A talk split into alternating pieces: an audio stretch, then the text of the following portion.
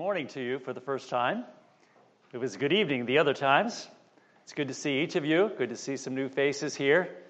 We've had a week of looking at the Word of God, and I trust it's been washing our hearts and preparing us to continue on in service for God.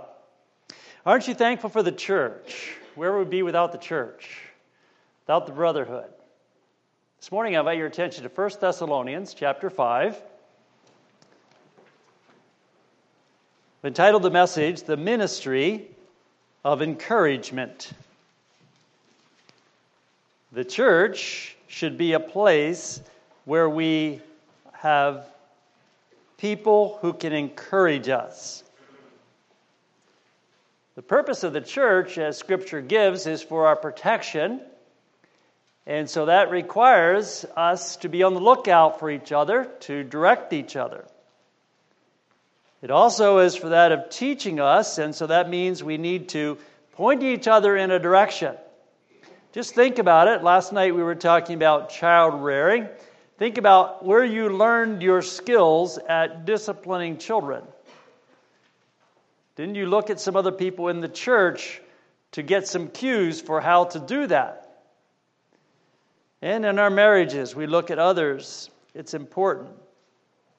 The church provides comfort at times of need, at times of distress. In 1 Thessalonians chapter 5, I'm going to pick a few verses here that speak about the word encouragement. In verse 11, it says, Wherefore, comfort yourselves together. And the word comfort there is encourage or exhort. Edify one another, even as also ye do. To edify is to build up. We talk about building an edifice. When we edify someone, we build them up. But down in verse 14, it uses some words. It says exhort. And exhort is the same word that was used in verse 11 for comfort. So when we encourage someone, we are giving them some admonition sometimes, encouraging them to go in a certain direction. And the word comfort in verse 14 is the idea of consoling or strengthening or supporting. Now, don't tell me that you never need support. Sometimes we don't want to accept it, but we need it. All right? And so God has planned for the church to be a place to find support. Now, in verse 14, it says, Warn them that are unruly. It says, Comfort or encourage the feeble minded. Support the weak. Be patient toward all men. And when somebody is feeble minded, it means that they're at a low point. They're at a place where they're dispirited.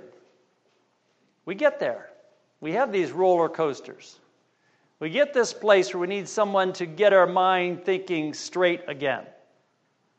Support the weak is the idea of propping up, holding on to, and saying, hey, you can do it. I'm going to be here to assist you. Encouragement is not just that of trying to make somebody feel good, it's deeper than that. The biblical mandate to be an encourager is deeper than just making them feel good, it's contributing to their good and walking with them. It's inspiring them with hope and with courage and with confidence. I'd like to go to an example in 2 Timothy chapter 1. We have Paul in prison. And Paul is in prison for his faith. He's alone. He's there without the body. In fact, he's miles away from where the church body that he had been relating to was located in first second timothy chapter 1 verse 15 it says This thou knowest, that all they which are in Asia, being turned away from me, of whom are Phygellus and Hermogenes, the Lord give mercy unto the house of Onesiphorus. For he oft refreshed me and was not ashamed of my chain. But when he was in Rome, he sought me out very diligently and found me. The Lord grant unto him that he may find mercy of the Lord in that day, and in how many things he ministered unto me at Ephesus, thou knowest very well. We're talking about 800 miles between Ephesus and where Paul was in prison. And yet he had a man that came and found him and encouraged him. We look at Paul as being a man that maybe didn't need as much encouragement as we do. Don't we feel puny alongside of Paul? And yet, Paul was human and he needed to have flesh and blood to come alongside of him and say, Look, I'm praying for you. I'm propping you up. I'm here to support you. We look at people who are strong in the faith and think, well, they don't need many words of encouragement. But how dare we think that? Because the devil may be working harder on them and he may need those special words of, of encouragement to continue to be faithful. I like the terms that are used here in verse 16, where he says, Onesiphorus often refresh me. Some people are draining. Some people, after you've visited with them, you walk away and feel like you're sapped of energy. There's other people you walk away and you feel like you're invigorated. Which kind of person are you? Are you a kind of person that when people get to know you, they feel encouraged by you just by being in your presence? I'm not talking about just putting on a front. It's good for us to be honest and say when we're not really on top of things. We go to the back of the church and we shake hands with people. Well, how was your week? Well, it was good. How are you doing? Good. No, really, how are you doing? Do we sense when somebody has a need? Do we let the Spirit of God lead us to someone in the congregation that maybe needs a good, sturdy handshake, a good look in the eye, and say, I'm glad you're my brother. I'm glad you're my sister in the Lord. This gentleman, Onesiphorus, oft refreshed Paul, revived him, brought relief from his discouragement, from his loneliness, from his weariness, from his pressures. Have you ever been in a stuffy place? and the air was really heavy. And you're there and you're wondering, where can we get some fresh air? And the room gets fuller and more people and more hot air and more discomfort. And then the trustee gets up and he opens up the window. And in comes the morning air and or the evening air and you feel refreshed. You feel like you got some oxygen again. That's the picture I get here. The picture of a hot, stuffy room, a feeling of being eh, kind of in the wrong place, place I shouldn't be in. And then all of a sudden, the window is lifted. Ah, ah, off refreshed. You know people, and I know people that have taken the ministry of encouragement to a new level, to a high level, higher level than I take. And they have been serious about encouraging every person that they meet. They are a person that gives you a sense of worth, a sense of uh, belonging. Every one of us is equal in the eyes of God. Not one of us should feel superior to someone else. We all are, are special to God.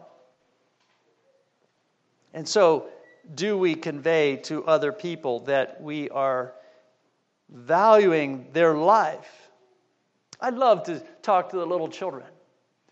You know, when I was a boy, in a city church setting, there was a deacon that he would get down and he'd shake my hand and he'd pay interest to me. My brother was one year older than I was, and he would go through first. And that's how he remembered the names. He remembered that Carl came before Dale, and he'd call us by name. Sometimes he'd think, if my brother wasn't with me, now, are you Carl or are you Dale? But he would take special interest. I remember that deacon brother. He's gone now. But that brother took time for me.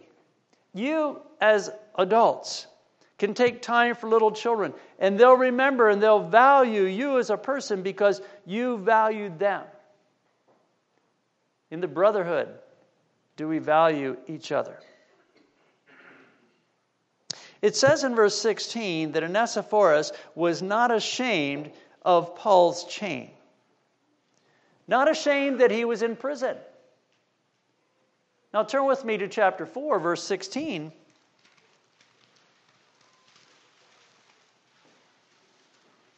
Where apparently there were people who were ashamed of Paul's situation.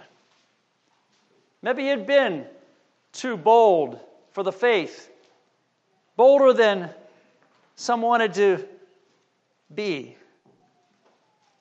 And he says there in verse 16, At my first answer, no man stood with me but all men forsook me. I pray God that it may not be laid to their charge. It gives the idea that there were people who were ashamed, but Onesiphorus came 800 miles, perhaps for some business, but he took time to stop and to oft refresh Paul. I wish I knew how he did it. Wish I knew what he said. Wish I knew what he took to Paul. But he found a way to encourage a brother who was sitting in prison alone. He was not ashamed of my chain. And then it says, when he was in Rome, he sought me out very diligently and found me. It sounds like he didn't know exactly where Paul was when he first came. It sounds like he was persistent until he found where his dear brother was. Paul was in prison for his faith. Was it a risk to find Paul? I can only imagine that it was. A risk to identify with a man who stood for Christ. So we see Onesiphorus here showing concern for Paul, being unselfish and being persistent in coming to this man for encouraging him.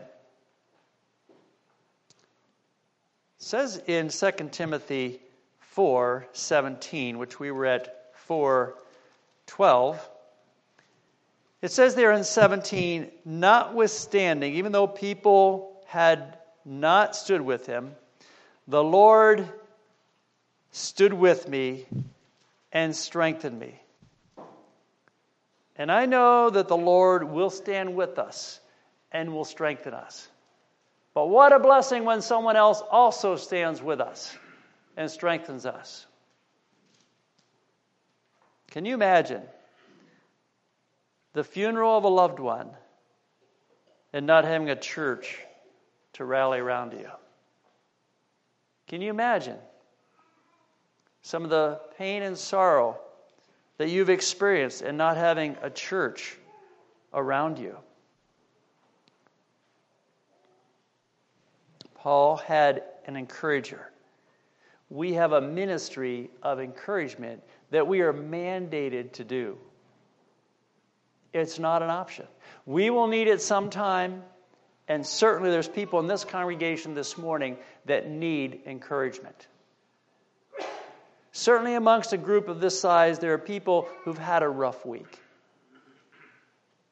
Certainly, the devil doesn't want to let any of us go. We need encouragement. What are some things that we can do to pour courage into someone's life? I mentioned about interest in children. But how about interest in an older brother? We can show interest. We can sit and listen. Do you know how to listen? Do I know how to listen?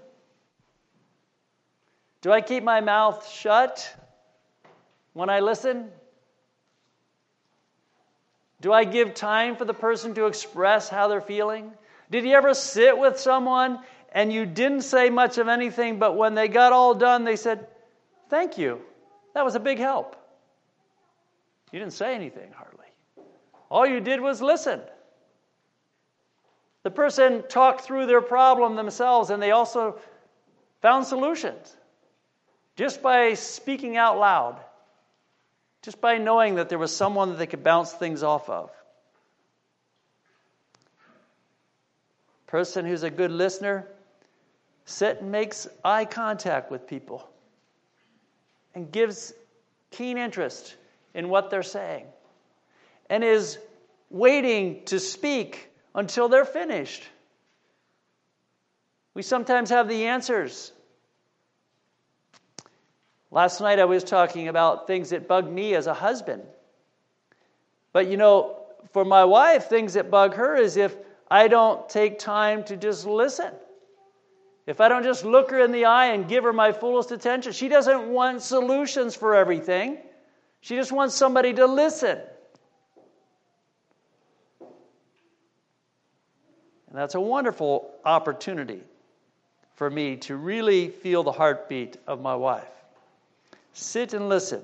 What is her tone of voice? Does she have worry on her face? Is there a fear that's being expressed? When you truly listen to someone, you, you pick that up. You pick up whether there's a tear in the eye or not. You say, It's okay to cry. This really hurts, doesn't it? Let's pray together. I want to encourage you don't just say you're going to pray for somebody, do it right in the pew, right at the back of the church, right over the telephone. Pray for somebody right now. What's it mean that someone prays for you? You hear their heartbeat, you hear them supporting you. Tremendous encouragement. I don't know how much Onesiphorus prayed for Paul, but I have to believe he did and that he showed interest, and that he really listened, and that he maybe brought him some food. And maybe ask him, Paul, how are you really doing? You've been a pillar to me, but how are you really doing? Maybe he took out the Bible and he read some scripture. They would have had the Old Testament, wouldn't have they? I wonder what he read. Maybe he went to the Psalms and read something of encouragement. Maybe he confirmed his love for them. Someone who's truly an encourager doesn't just say the nice things, but they say things that are going to be helpful to identify yes, this is the problem, but I'm going to stand be- beside you and I'm going to walk beside you through this situation. I grew up on a dairy farm, and my father said, There's not a thing on this farm that you boys aren't going to learn to do. So I'll remember the day that dad said, Dale, it's your turn to cut down a tree. And the neighbor has a tree by his house, about six feet from his house, and uh, he'd like you to cut it down. I'm going to send you to do it. Me? It's right close to the house. You can do it. You've watched me do it many times. It's your turn to go cut down the tree. I'm in the barn milking. I'll watch you. So I went up there and I notched the tree. And I prayed that it wouldn't hit the house. And I carefully cut a little bit and cut a little bit. And finally, the tree went down away from the house. Now, I want you to understand the tree was only about this tall. I want you to know I pushed the tree to help it go the right direction. It was only about this big around. You know what that did for me? When dad said, Yes, I know you can do it. You know what it does for us? When someone tells us that you will be able to stand the test of Satan, God will give you power over this test. You can have victory. I'm going to pray for your victory. I'm going to pray with you. I'm going to check up on you. You know what that does? It moves us to a different level. It moves us to hope and courage and confidence. But we have to stand with that person. Life becomes complicated. Life isn't meant to be easy. There's sometimes a pileup of trials, one right after another. And those trials can just sap all of our energy. And then we feel forsaken, and loneliness sets in, and no one seems to understand. Maybe there's regular defeat in certain areas, and we're overwhelmed by that. We need an encourager. Maybe it doesn't seem like we have heard from God for a while. It Doesn't seem like He answers our prayers. We need encouragement from the brotherhood. The New Testament mandates us to look out for each other. I'd like to turn to Romans 12 15. It mandates us, which means it's required.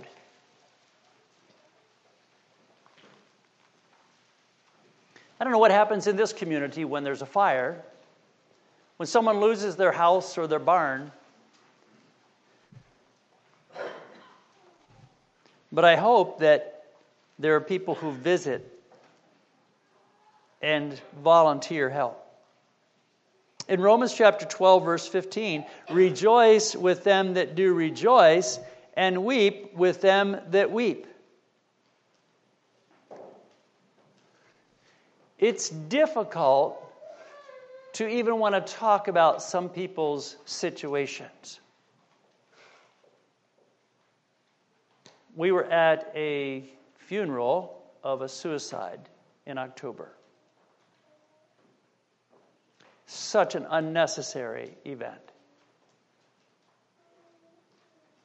What could have been done to encourage this young 22 year old?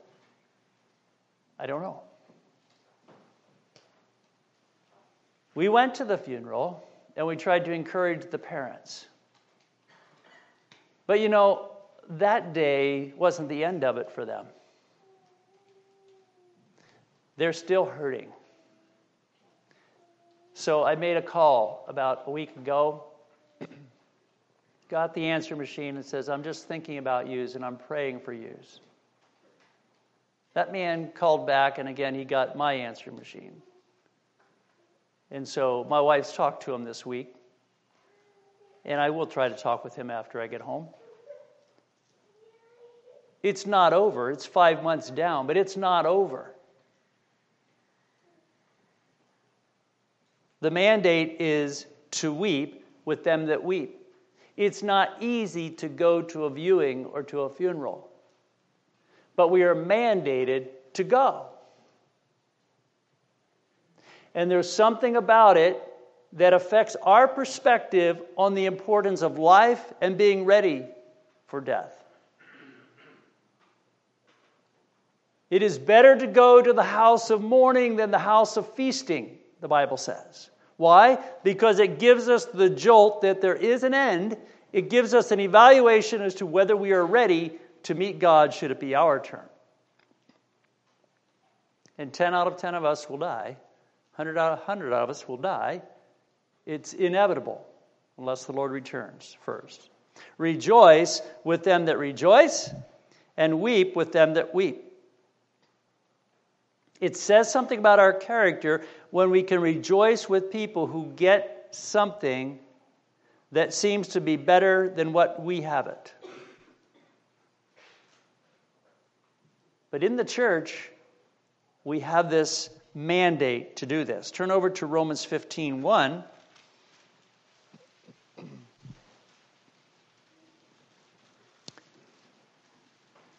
And some of us fall in this category today, and some of us don't.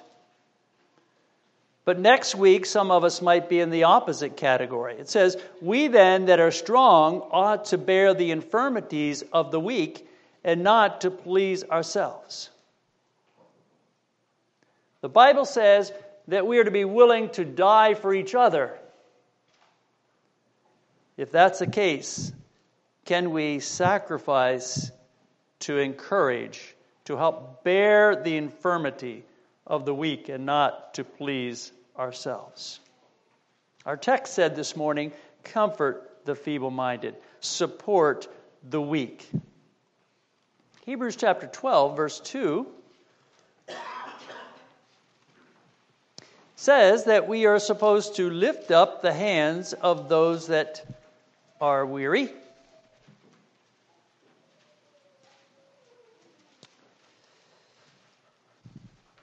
Lift up the hands which hang down. And I don't have my right verse there, do I?